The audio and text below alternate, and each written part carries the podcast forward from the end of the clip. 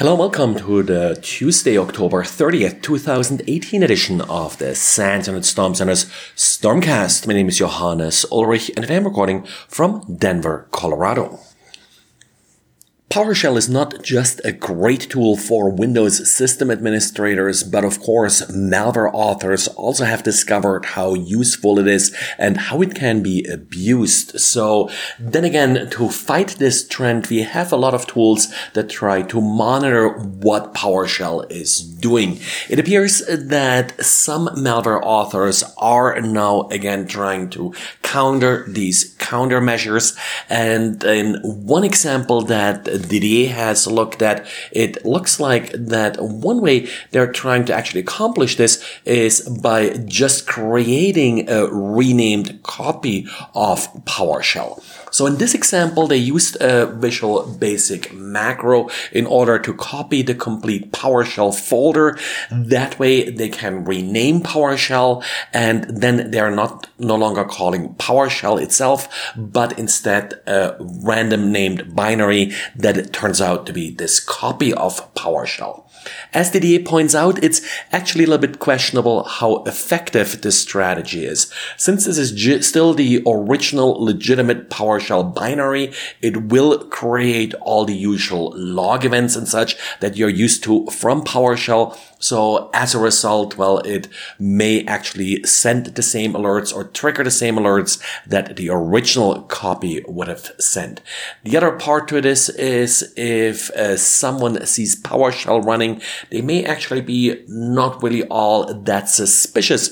But if they're pulling up their Process Explorer and they're seeing this random string of letters instead of PowerShell, this may actually raise more alerts, not less.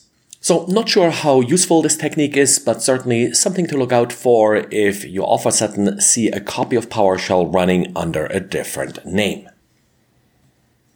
And talking about malicious documents, uh, one thing that we have talked in our diaries a few times was unusual and different file types being used in order to deliver malware. Trend Micro now has a nice blog post summarizing some of the newer file types that they are seeing. Now, these aren't really new file types, but they haven't really been used for malicious documents in the past, and they're a little bit more exotic. So Really, the hope here of the attacker is to bypass some simple blacklists that will not accept some of the more common file types like Word documents and such that are often used in malware.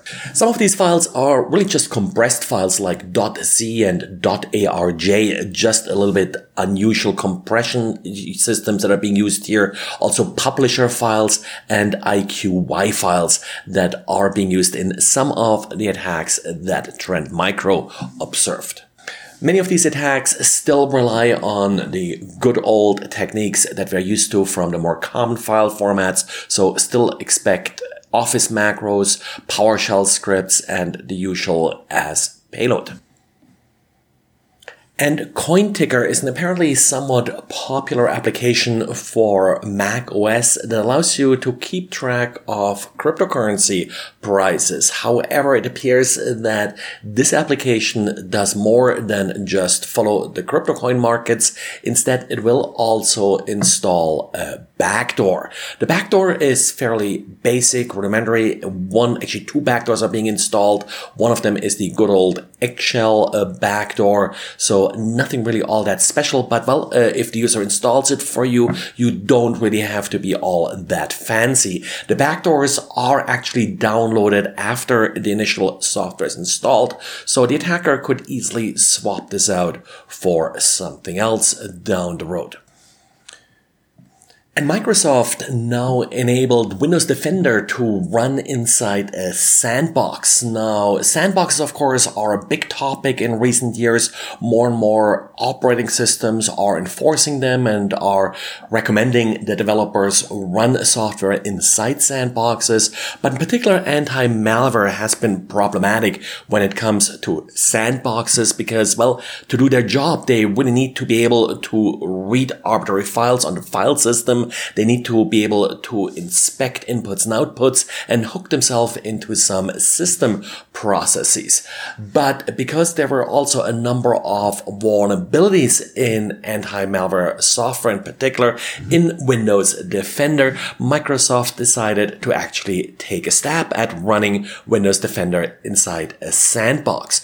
The way they accomplish this is by really running only some key components that they consider the most susceptible to exploitation inside the sandbox, while then provide other components that allow this sandbox to do what it needs to do and to access the system resources that anti-malware needs to access. It's optional for now, so it's not enabled by default as far as I can tell, but Microsoft's blog does tell you what the switch is in order to enable this feature. Well, that is it for today, so thanks for listening and talk to you again tomorrow. Bye.